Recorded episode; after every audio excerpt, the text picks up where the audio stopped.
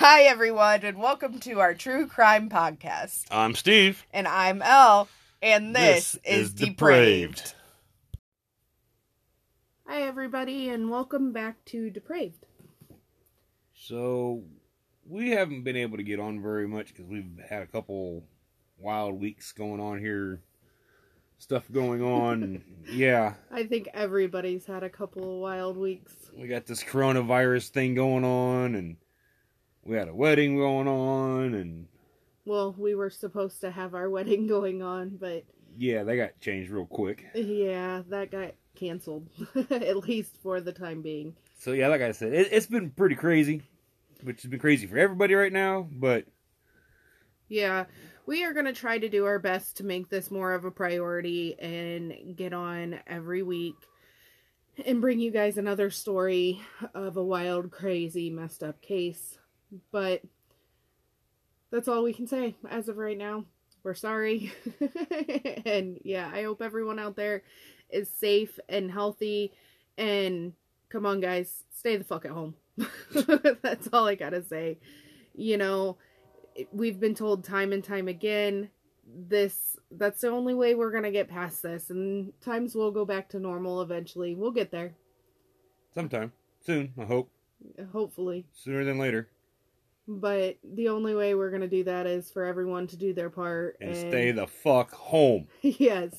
Social distancing guys. Six feet at least.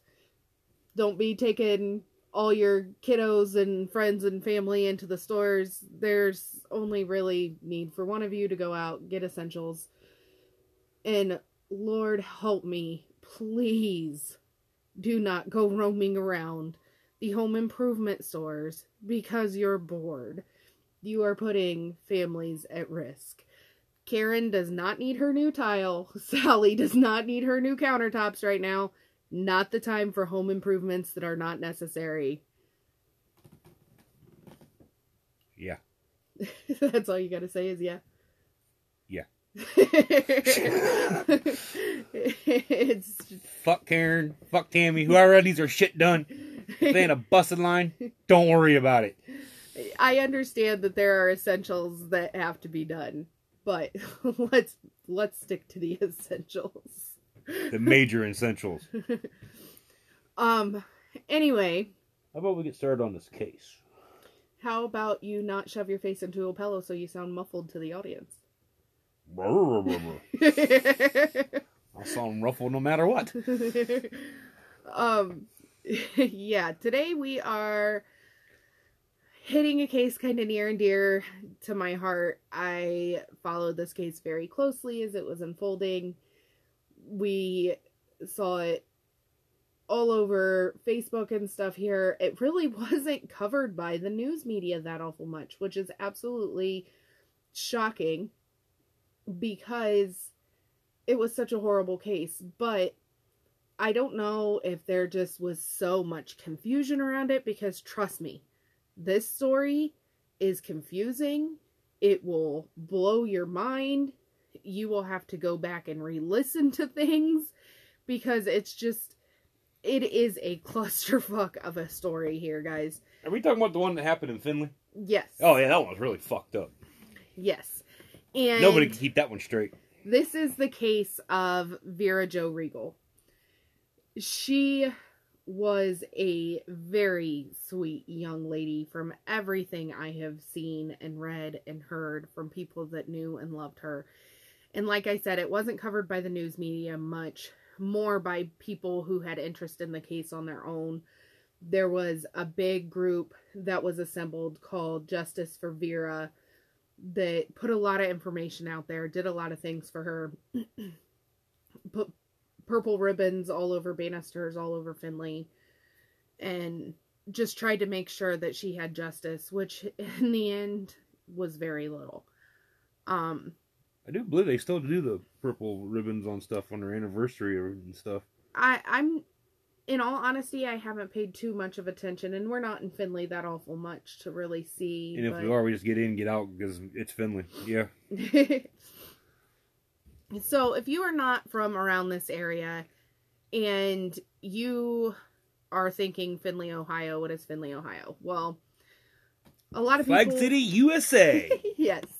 It is known as Flag City, USA because evidently at some point in time Findlay was the town that has flown the most flags per or population or size or something of the sort, but Something like that. You you drive through Findlay, you're not going to go a block without seeing at least a flag. Pretty much. that's that's how it is. It's one of those towns where it's basically a A rich town that, yeah, rents are expensive. well, it's a big small town. It's got a small town feel for a bigger town. Now, Yeah, granted, true. it's not a huge town. It does have a mall, which is Falling apart. well, it's not falling apart Oh, it's falling. physically. It, it, there ain't no hardly anybody in that mall anymore. but there's yeah, I think that's a lot of malls though. Like it seemed like once Sears left the mall, everybody else just followed suit. yeah, it's there's not much left in that little mall anymore. Victoria's Secret's still in there. Victoria's Secrets is still in there. You would know that. Yeah. Spencer's is still in there. They'll never leave the mall. yeah, Spencer's, uh, Bath and Body Works. I think Chinese nail places. there's a Oh, Justice. Uh, what else? Best Buy, TJ Maxx, Big R, which isn't Big R anymore. It's something else. Yeah, it's something. But, anyways, we've got all those. Spit. Sorry, I don't know what that was. Okay, Anyways, I don't either. I don't want to know. we've got um two McDonald's. We've got two Walmarts. We've got two Taco Bells. We've got, you know, so it's a bigger town. Um Shit ton of gas stations. everyone was so excited when we finally got a Chick-fil-A. it's also the home site of Marathon Oil Company, which is what has kind of made Findlay boom, I believe. Yeah, that place is always redoing something on yeah. I think that's what really put Findlay on the map. And so in Findlay, you have those neighborhoods that are very wealthy, and there's several different neighborhoods. It's not just one end of town. It's they're kind of dispersed all throughout Findlay and Oh, on, yeah. on the outskirts of Findlay as well.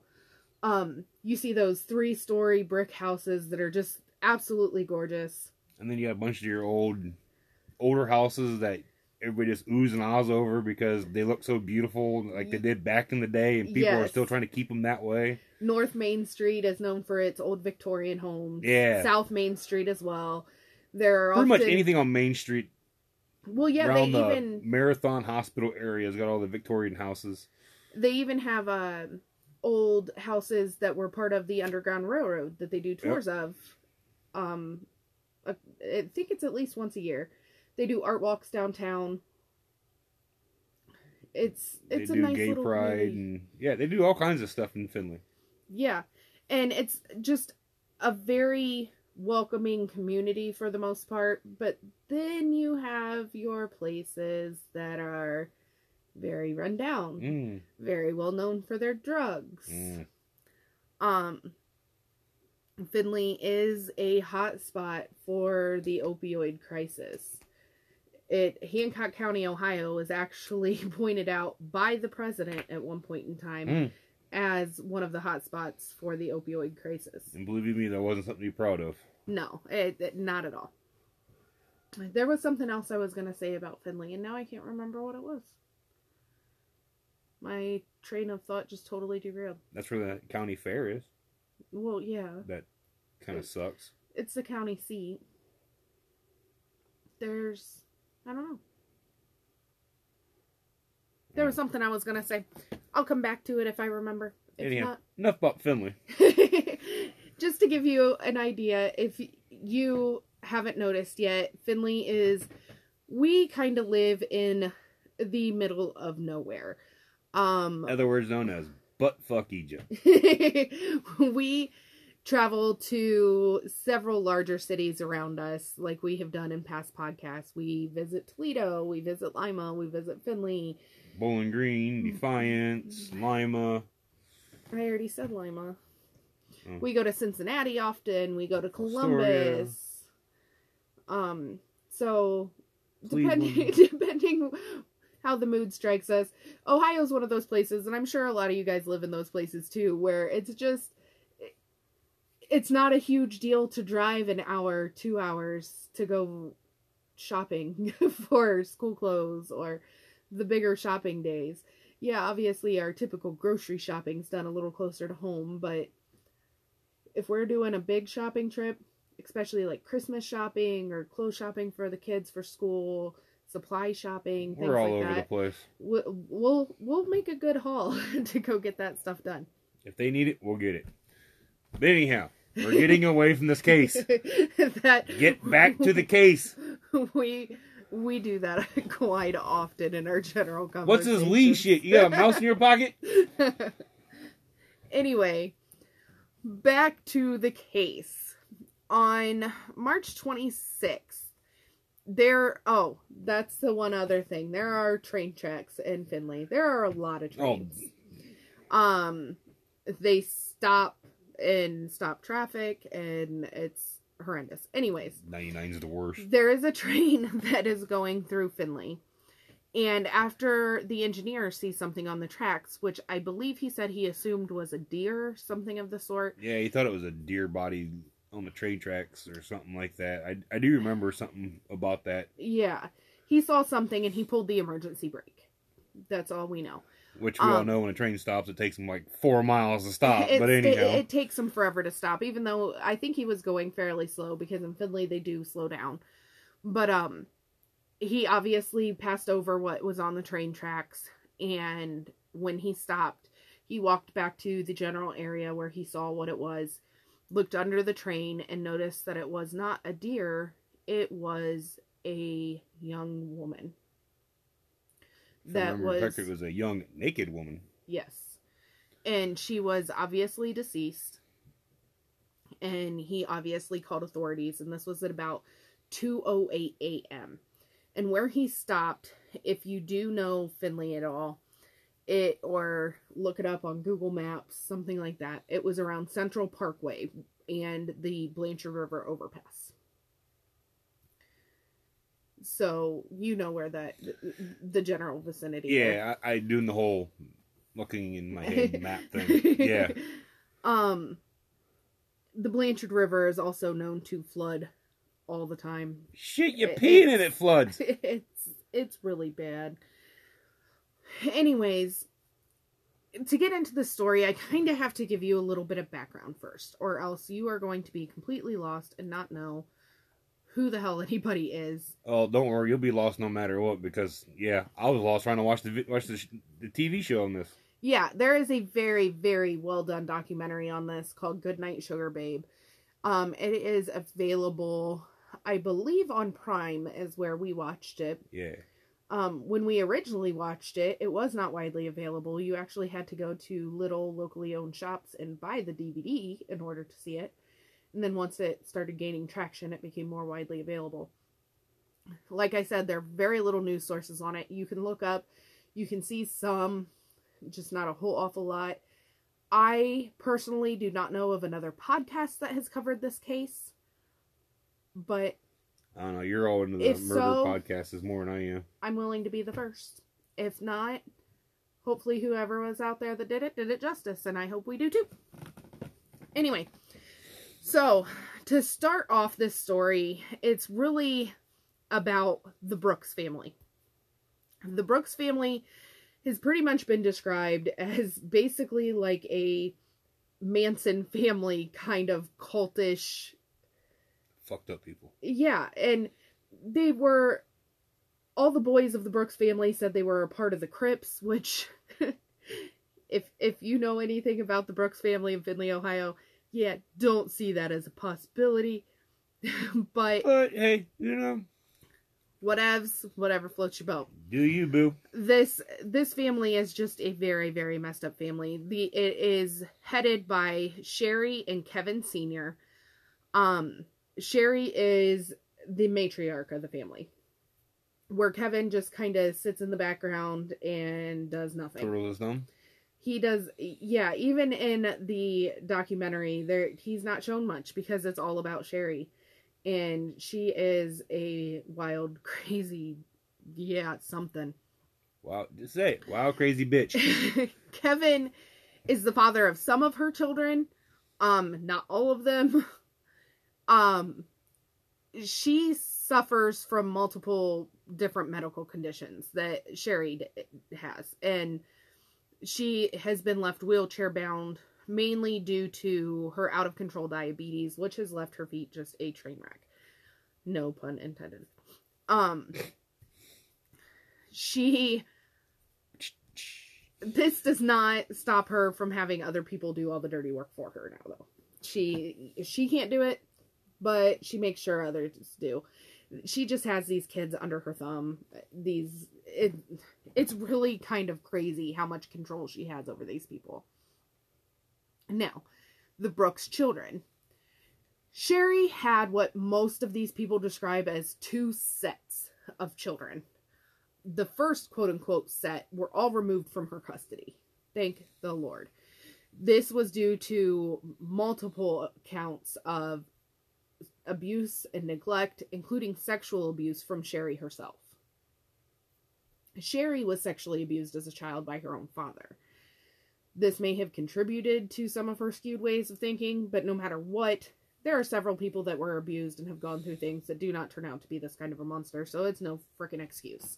Exactly. Um her mother even said at one point in time that it was known to the family that Sherry did not take care of any of her ch- any of these first quote unquote set of children except for her daughter named Maria. And her mom was even proud that she kept sh- Maria for almost a whole year. By golly, she did it. Woohoo! Yeah. Pin a fucking rose on her nose. Sherry's sister even walked in on some of Sherry's sexual abuse towards one of her infant sons, saying that she was giving him oral sex as an infant. That's That's just wrong and fucked up, dude. yeah. Um Maria was finally removed from her custody after a while when she was found to be bleeding from the vaginal area. And at this point, Sherry tried to hide Maria from the authorities by giving her to her mother. However, obviously, the authorities found her and did remove her. These first set of children are Scotty, Joshua, Michael, Maria, and little Sherry. Scotty comes back into the story later. The others do not. I'm not sure why Scotty came back into this picture. But the others, well, I can't say the others don't. Okay. Maria and little Sherry at least don't. I don't believe Joshua does either. Um it's just like I said, it's a crazy messed up story. We'll get into it. All these kids though were removed from her home between the years of 81 and 87. Okay. Sherry was just set off by the fact that Maria was taken from her. And she did multiple things. She even targeted Vera herself as a baby and attempted to kidnap her to per- replace Maria. She had tried to convince her mother that she had a child in foster care and this child wasn't hers, and tried to convince her mother to get this child for her. All sorts of weird things that you just see a pattern emerging that again and again and again Sherry is trying to quote unquote replace Maria. This plays a big role in this whole story. Now, the second set of children that Sherry had, she somehow managed to keep custody of. And to the horror of the children and the Findlay community as a whole, Hmm. she raised these children. Oh dear God. These children are Punky. Punky is Kevin Jr. Everyone knew him as Punky. He was seen as kind of the leader of the family. He was the only one that could stand up to Sherry, kind of keep her in check. Okay. Zachary, he was the father of Vera's baby. There was Chucky, which I don't know much about. Chucky? Yes. But this is the one that gets me. Garth. She seriously named this poor kid Garth Brooks. Hey, I bet you had a thing for Garth Brooks back then. I, I could just- be wrong. Dude, I just couldn't believe it. And the thunder named- rolls. okay. Anyways, Michael is the last of the kids, and he, well, I'm not sure he's the youngest, but he's the last I have on my list. He is in a relationship with a girl named Shannon. These two come into big play later on in the story as well. So, lots of kids' names. The main ones you are going to hear is Sherry, again, who is the mom, the matriarch, wheelchair bound. Punky, you're going to hear that one again. He's, remember, he's the only one that could stand up to Sherry. He kept her in check. You're going to hear Zachary, which again is the father of Vera's baby. Okay, and then Michael and his girlfriend Shannon play a role in this as well. They all play a role. Those are the main ones that you're going to hear about.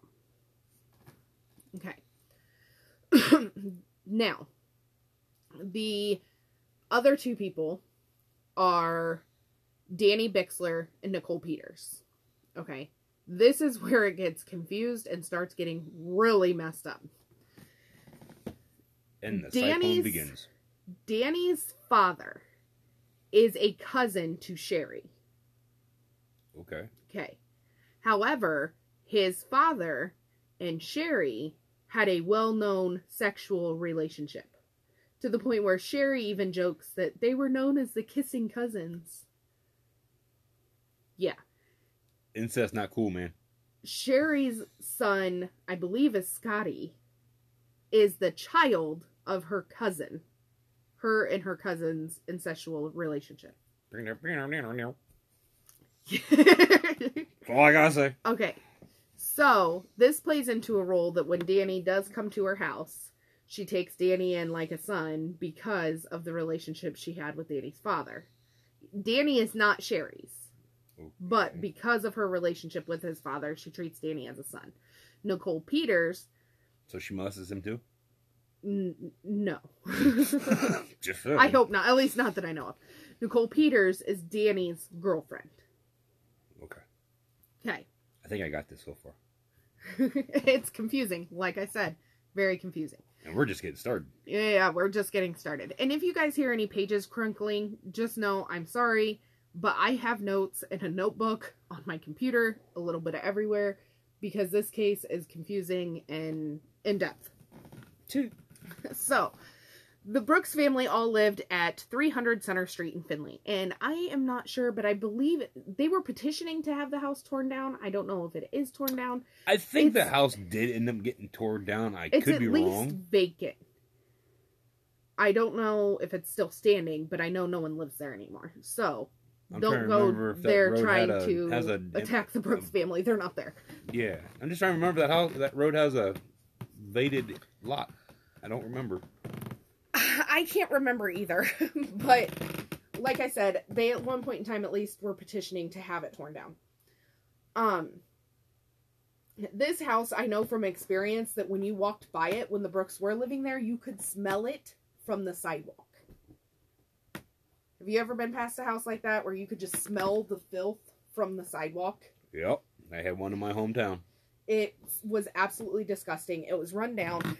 The paint was chipped off. It you looked at the house and knew that the people that lived there were no good. Hmm. It it was just one of those kind of houses. One of them you try to stay clear the fuck away from. Yes. The local Findlay Police Department knew this house very well because of all the boys' um very violent tendencies, fighting with neighbors, all sorts of different things. Um several different charges on the boys, as well as they had been called for several domestic violence calls about the boys and their girlfriends. This was nothing new.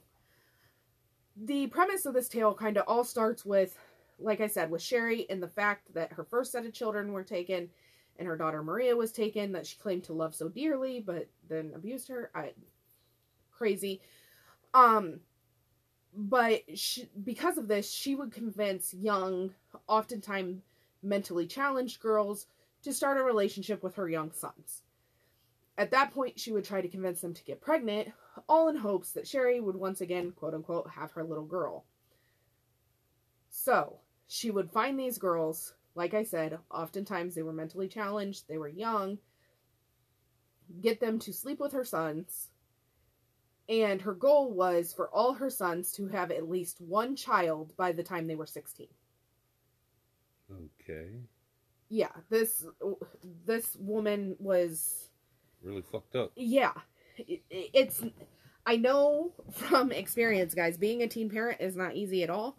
And trying to force your children to have children in teenage years is not a not something to be proud of for sure. Mm. Anyways, once the girls would get pregnant, Sherry would basically hold them captive. She would force them to move in, sever ties with family, all just it was a really really bad situation. I cannot get it through enough of how bad these situations would become as soon as these girls would get pregnant. Now, there is one backstory of one of the girls who got pregnant by Garth. Her name was Gina, and she was somehow able to get away and she moved out of state with her family. And her pregnancy ended in miscarriage, which is sad. Yes. However, that It's may sad, have but saved however, this girl. Yeah, it's for the best. in March of 2009, Sherry convinced young 22 year old Vera Jo to try and get pregnant with her son, then 16 year old Zachary. It's very important that you guys know that Vera had significant learning disabilities. She was a very sweet young girl, but when she was told to do something, she did it to a fault.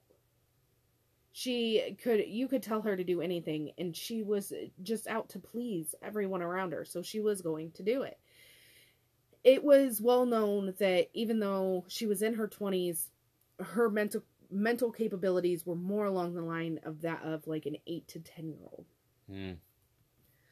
so if you picture your average 8 to 10 year old when they're wanting people to like them things like that they are. That they to a fault they will do what you say.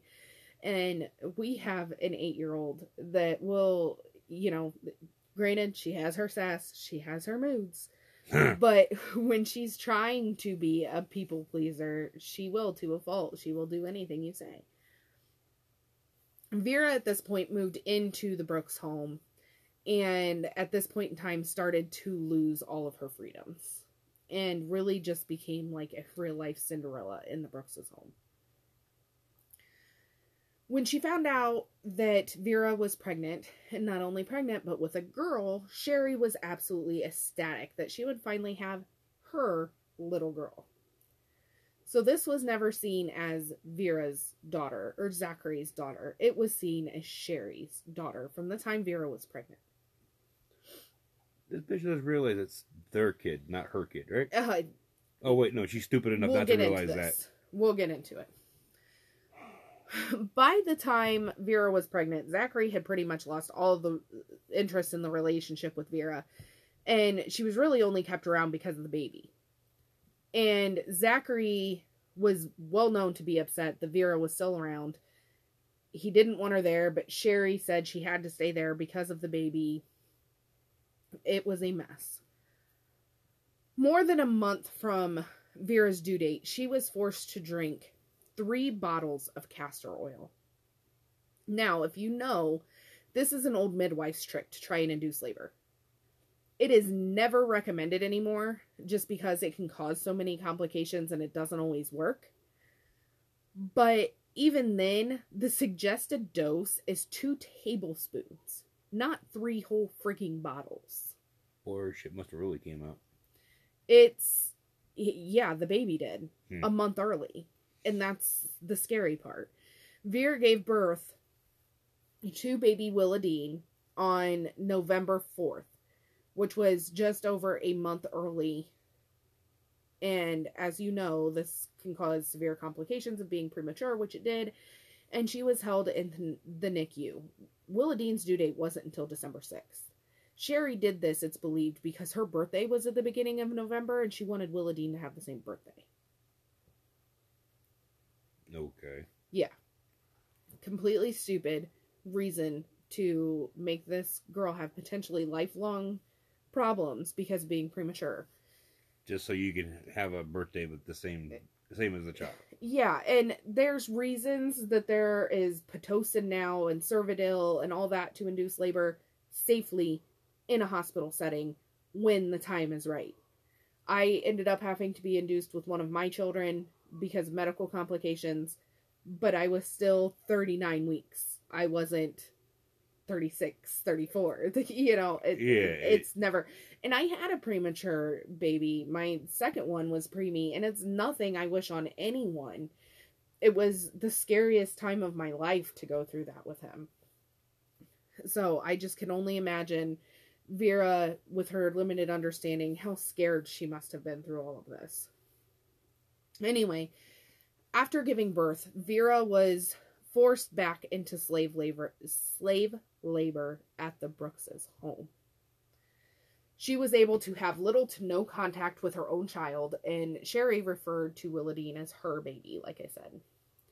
Vera's quote unquote job was to rub Sherry's feet and take care of them, because, like I said, they were a train wreck from her out of control diabetes. If Vera ever did something that was Sherry saw as wrong, including playing with Willadine or talking to her, she would be bitten with bitten. You mean beaten? Yeah, she would be beaten over the head with a wooden stick. During this time, it's also reported that Vera was forced to sleep with a pig in her room. Here, piggy, piggy, piggy. yeah, this is just it, it's crazy. We we're not laughing at any victims here. We just have to make light of this in order to get through it. Just know, y'all, that's the only way we're gonna make it. Her room at this point in time was just full of trash and feces and was just a general nightmarish place to live. It's well known that also that the other members of the family, including Zachary, would beat Vera if they saw her interact with Willadine at all. So it wasn't just Sherry, it was the whole family was in on this. Vera was to not have anything to do with Willa Dean. And now, this is what I don't understand. Maybe Willa Dean understood that Vera was her mom, Okay. even though she was constantly being told that Sherry was her mom. Because in the documentary, they talk about times where, like, Willa Dean would get upset when she saw people hitting Vera. Now, remember, all this that we're talking about, Willa Dean was present for this. She saw this. Now, granted, I think she was two years old by the time Vera was murdered, but that's still traumatic, no matter what. Sherry, during this time, if you're wondering how all this worked, she supported the whole family on the Social Security that she was bringing in because Sherry was on social security, social security, all the boys were, Vera was, and she was the payee for all of them. At this point in time, they were receiving about $700 a month per person on it. Okay, so in all actuality, that's quite a bit of money that they were bringing in. Yeah. Plus, being that they were on Social Security, I'm sure they qualified for things like Medicaid, food stamps, metropolitan housing, reduced utility expenses. All kinds of shit. Yeah, so they had the money to care for themselves and for Vera and Willadine. They just didn't. I'm it makes me wonder if that's part of why she had these girls move in with them too is so she could get their social security Probably. because I don't see why she wouldn't have just kicked these girls out after they had the baby. I I don't know how all of it worked. Just crazy. Anyways, August of 2010. Punky. Now remember, this is the son that was the only one that could keep Sherry in line. Everyone kind of looked up to Punky. He was kind of the leader. Um he would make sure Sherry was kept in check. Punky had a child of his own as a teenager by another teenage girl who had some mental um, disabilities as well. He was hit and killed in August of 2010 while walking down a dark highway late one night in Findlay. It is well known that by several members of the community that he was walking down this way to get drugs for himself or someone else. But it it was just a freak accident. You're walking down a dark highway. There's no sidewalks. Speed limit's probably 55. He got hit by a car. It sucks. It's horrible, but it was an accident nonetheless. Right. We'll get back to this. Well, it's called an accident. Yes, we will come back to this later. It plays a role in this all as well. But just know that his death, because Sherry was really close with him, just kind of sent her Everything in a tailspin. Yeah, she was already freaking psychotic as well. yeah, obviously. But this just sent her worse into a tail dive. September 2010. Findlay Police Dispatch log shows a call from Vera's sister Ashley. It's Ashley was stating that Vera was being held hostage by the Brooks family and beaten on a regular basis, but no report was ever filed for by the Findlay Police Department. The log shows that it was called in. No one ever checked it out. However, the Findlay police were called several times to the residence about Vera Jo, saying that she had been tortured, um, beaten, all sorts of things. However, as most people know, when she's being interviewed, Sherry's always right there. They never interview her without Sherry. So yeah, she's gonna say nothing's happening because she's- Sherry's right there. She knows she's gonna get beat even more if she does say She's anything. terrified. so she tells them, "I'm fine," but they can they can see she's beaten and broken and bruised, and they know about her mental state. But because she's in her twenties, there's nothing they can do. She wants to be there. Get her out of. Oh, this just irritates me. Had they just interviewed her without Sherry, maybe this could have been stopped and there needs to be more protections put in place to people for people who are like Vera Jo and it just it terrifies me how many young men and women can be put in situations like this because even though they are legally an adult and yes they still deserve a lot of those adult privileges and things they they need more protection, more support, more it, things like that need to be taken into account, especially when people are calling in and saying this poor girl is being beaten. Especially They, when they get multiple calls about it. yeah, they yeah. okay. This brings us up to Sunday, March 20th, 2011. Now, Nicole Peters and Danny Bixler, we're back to them. This is the son of the cousin and his girlfriend. Danny had just gotten out of prison. He's been in and out of prison, jail, juvie his whole life.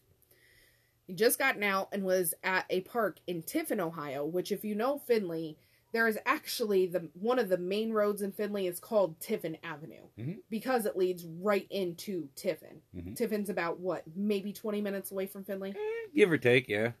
So they're in a park in Tiffin, and Danny assaults a teenager because he sees him coming on to Nicole or something of the sort. And the cops are called. Danny knows that he's going to go back to prison if he's there. So Danny and Nicole up and take off and end up at Sherry's already crowded, overflowing, busting at the gills home. By the time they get there, Vera has already been banned to her room. She's not allowed to leave her room for anything, including use the restroom. So she's having to defecate and urinate in her room with it's it's a disaster. It's just this poor girl. Anyway, it was also reported that about this time if you were talking to her she wouldn't even look up. She would just she'd have a hood over her head and she would just look down. And if you said something to her she'd just say i can't talk. I can't talk. I can't talk. And would just keep walking. This is a sure sign of abuse. Right. Yeah. It, danny and zachary at this point in time. Zachary is vera's baby's daddy. Danny is the cousin's son they became fast friends um sherry at this point and the rest of the family were telling danny and nicole stories about vera to get them to turn against her. Because as you can remember, Zachary wanted nothing to do with Vera anymore. Sherry had no use for her. She already got the daughter from her. It was what do we do with Vera now, basically. So they started telling these stories to Danny and Nicole to get them to turn against her. Things like she was very disrespectful to Punky. And they even told Danny and Nicole that Vera was responsible for Punky's death. Yeah, as we said, he was hit on a remote highway with his girlfriend at that point in time, not Vera, was there. And somehow Vera's responsible for his death. Yeah, that's Anyway, the, the math don't add up on that one. well, it even got to a point where they had like this homemade memorial in their living room for Punky. And evidently, there was like they would leave things there for Punky. I know people who do this personally. I think it's weird. Whatever. I do take stuff out to like my nephew's gravesite, things like that. However, the things that they would leave would be like candy bars and stuff like that. And evidently, I don't know if it's even true or not, but supposedly Vera took a candy bar out of the memorial and ate it. If she did, it was probably because they were freaking starving her. Hmm, probably. Well, this just earned her a beating because oh my god, how she dis how dare she disrespect Punky in that way. But anyway, Nicole, who was also known as a people pleaser, fell right into this trap. She just wanted to please Sherry and the family. At this point in time, plans were already being made for Vera's demise. They if you watch the documentary, it's well known by the family, friends of the family, things like that. Things were being discussed. Why this wasn't reported, I, I have no freaking idea. Or if it was, it was ignored. Lord only knows. Anyway, she was being beaten worse and worse. And now she was also being sexually assaulted by both Danny and Nicole. Danny and Nicole would beat her with things like a lock attached to the end of a belt and just all sorts of other homemade torture devices. And they would only stop to go have sex because somehow beating Vera turned them on and they'd have to leave and go have sex and then they would come back and beat her more. Now, the even more messed up thing about this is all these beatings took place in Sherry's bedroom while Sherry was present. And she would encourage this. What the fuck? Yes. So this poor girl is getting beaten, assaulted, sexually assaulted, tortured in the presence of multiple people, and no one's helping her. Dude, that's fucked up. Yes. It if you can't tell, I'm I'm getting Yeah. Yeah, she's getting hot. My hands are flying. Oh, yeah. I'm a ducking. I get excited about something and I can't. My mom always says if I tied your hands behind your back, you wouldn't be able to talk. That ain't no lie. Especially when you're really upset. okay. Anyway, it's reported that Nicole had broken nearly every bone in Vera's face at this point because Sherry had her convinced that Vera was after Danny. They were beating the shit out of this poor girl. How is she going after anyone? I don't want you to have time to. Okay, this is where things take a even more downhill turn very rapidly. So, this brings us to about March 25th, 2011. Sorry if there was a jump in the audio there, guys. We had to take a break for a hot second. Anyway, at this point in time, Vera walked across the street, was walked across the street from the Brooks home to the local Salvation Army there in Findlay for one of their free lunch programs. They did this often. The people there knew Vera, they knew the Brooks family, and they obviously saw her broken and battered and bruised, and they did nothing. Hmm. So basically, this story is about a whole lot of people Doing, Doing nothing. shit. so, this brings us back to what has become our motto. If you see something, Do something! yes. Motherfuckers. so, March 26th is the day that Vera's torture would finally come to an end, but in a horrible way. This night, Danny and Nicole, after spending the whole day beating her, And having sex with each other. Danny and Nicole forced Vera outside after dark for a quote unquote walk. Mm. She didn't want to go on this walk. Um, she asked Scotty, who was there at the time, to go with her, but Zachary stopped him and said, "You don't want to be there for what's about to happen."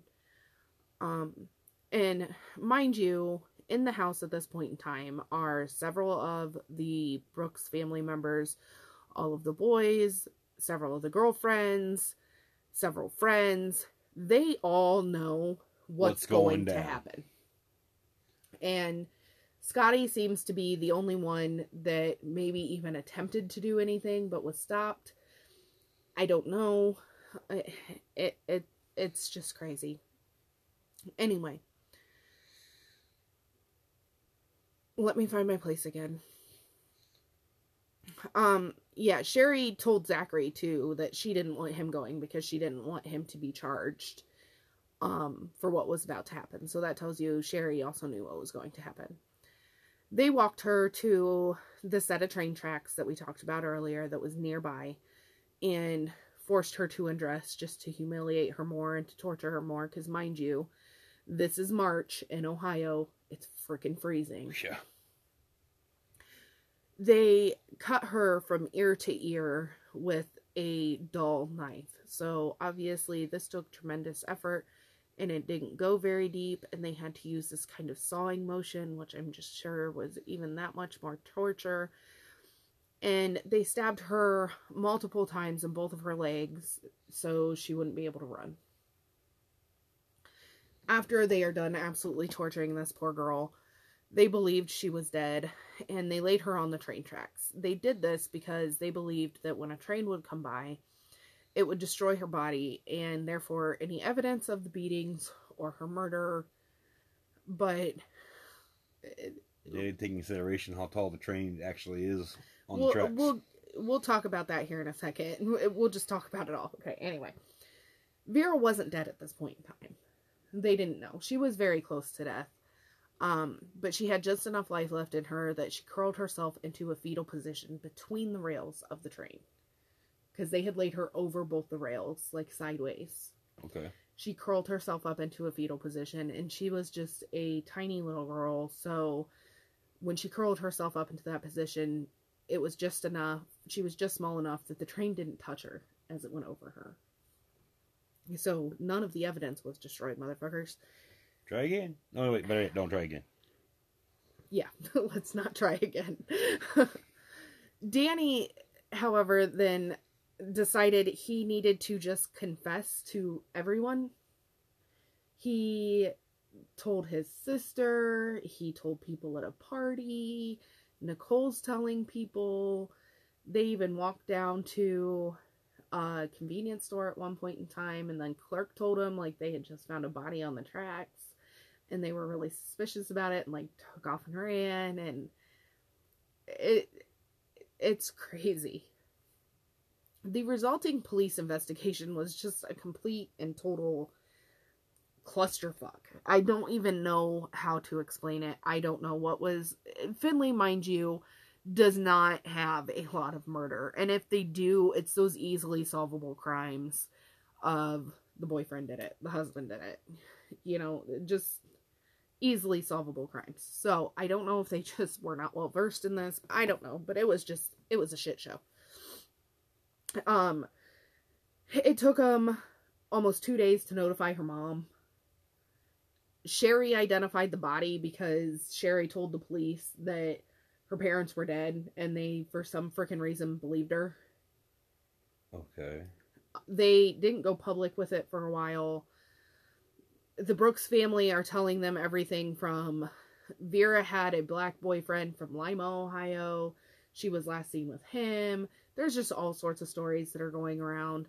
It's absolutely, like I said, go watch Good Night Sugar Babe. They go into kind of all these different theories that were thrown out by the Brooks Brooks family, but obviously none of them are true. Um, police obviously end up finding out that she was murdered by Danny and Nicole. They did have videotape from the Salvation Army, which I said was right across the street from the Brooks, Brooks home, of Vera walking out that night with Danny and Nicole, which was like their main starting point. Nicole ended up taking a plea deal later and confessing to things. Um, I think Danny may have as well. I'm I'm not sure. I know his sentence. I'm not sure if he took a plea deal. Um, like I said, the whole investigation was just a freaking shit show. And then there are also several different accounts from members of the Brooks family and Danny and Nicole as to why Vera was even killed in the first place. It's widely believed by the Findlay community and all those around us, and obviously the maker of this documentary, I think, um, that she was killed because Sherry wanted her killed. Because Sherry wanted Willa it sounds. But Sherry says it's because of Michael and Shannon. Michael and Shannon wanted her killed because they wanted Willadine for themselves. No, I think more Sherry wanted Willadine for herself. Well, then Nicole says this whole time that it's because of an incident where Vera evidently sprayed pepper spray in the house, which caused Shannon to go to the hospital. And then Shannon then lost the baby she was carrying as a result. In the documentary, though, Shannon says this isn't true because she was never pregnant. However, there are Facebook posts saying that she is pregnant and Sherry commenting on them, things like that. So at some point in time, Sherry either believed she was pregnant or she was lying about the fact she was pregnant to try and fake this miscarriage to get Nicole to turn against Vera. But that's at least that's what Nicole says she believes is that she was killed because Vera killed this Shannon's unborn child. It's just kind of like I said, it is a crazy shit show to what all was going on here. Um Vera later, it's found in her purse that she left a note for Willa Dean. I don't know if she knew she was going to die or if it was just something she wrote, but it also kind of lends an eye into the mental state of Vera. It just simply says, I love you, Willadine. You're a good little baby girl. I'm glad to be your mommy and I'm glad I had you on November 4th at 4:16 a.m. 6 pounds 2 ounces 19 inches long. Mommy loves you. Now, at this point in time, Danny is sentenced with to life with parole after 40 years. Nicole is sentenced to 23 years. Several of the Brooks family members are charged with tampering with evidence and impeding a police investigation, all sorts of stuff like that. So basically, the Brooks family just got a slap on the wrist and said, yeah, "Don't do it again." all of them served little to no jail time. Sherry didn't serve any. Sherry did not serve any jail time. What the fuck? She was a ringleader. I don't know how more. She's the one she went for fucking life. Sherry did not serve a single freaking day in jail. And the judge said it was because of her medical conditions. I don't freaking care about your medical conditions.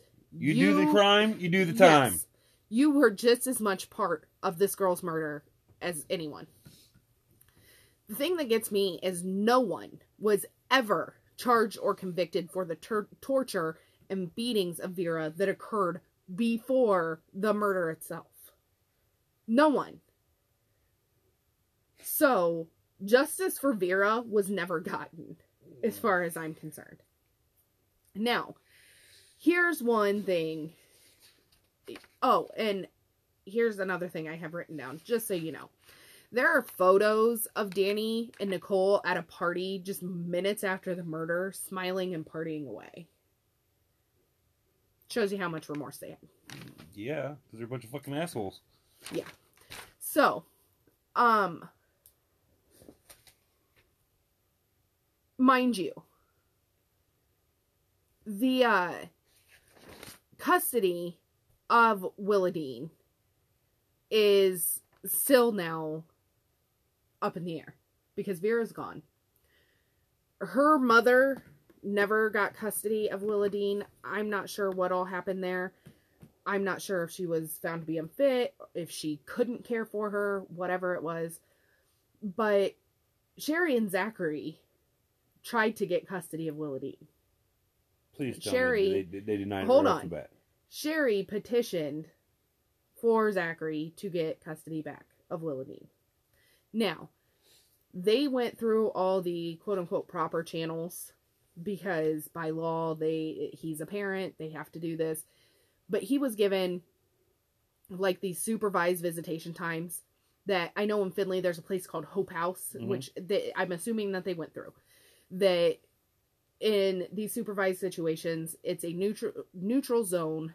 It's set up just like the living room of a home, family home. You go in, the child's there with a caseworker that supervises you the whole time. There's cameras, things like that. You are given a time and date. You go, you visit with your child, you leave. In situations like this, you go, you visit with your child so many times, and the periods get longer. And then it becomes so many hours at your home unsupervised, and so on and so forth before you get custody back, right? This is a long drawn out process, and you really have to want this in order to make this work and get your child back. And that's actually a good system because hopefully it helps keep people from having children that They they're just deserve. going to be. Anyways, Zachary only showed up to one of these because and reportedly never went back because Willadine didn't want anything to do with him. Well, no shit, she didn't want anything to do with him. Oh yeah, she, knows what saw- was going on. She saw her mother getting beaten by him. She saw all these. She would just scream and cry and wanted nothing to do with Zachary, so he never went back. So thankfully, the judge terminated his rights, and Willadine was adopted by a family, and everything in that, thank the Lord, is sealed. I'm sure her name was changed. No one knows where she is, who her family is, Thank God. anything like that, which is a very good thing. This girl does not need this drama and craziness in her life. I just do hope that eventually, when she's old enough to understand and know, that hopefully her family at least lets them know that her mother loved her and cared for her and would have done anything to protect her. And she really gave her life for her. Right.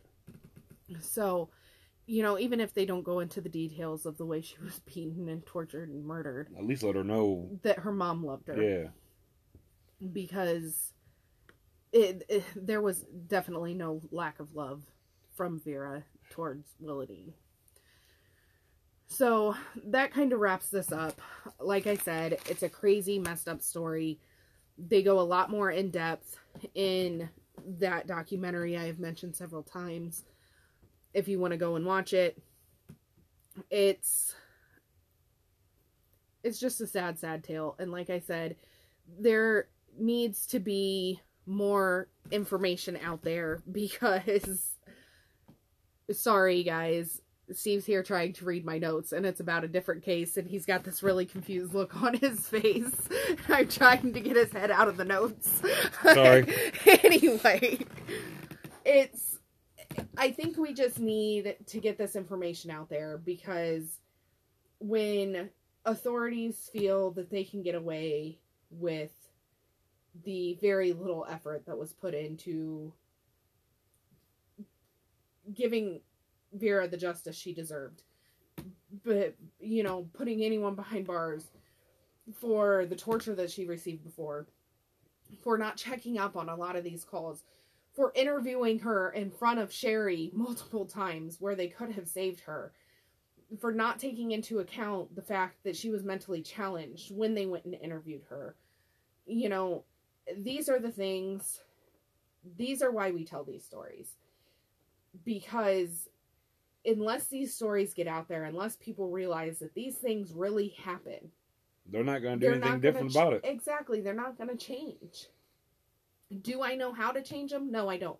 But that's why I put the information out there, hoping that someone out there does, and they will get something going. This is just yet another case of people not saying something when they should have, not standing up, not helping Vera, and it just saddens me. Mm.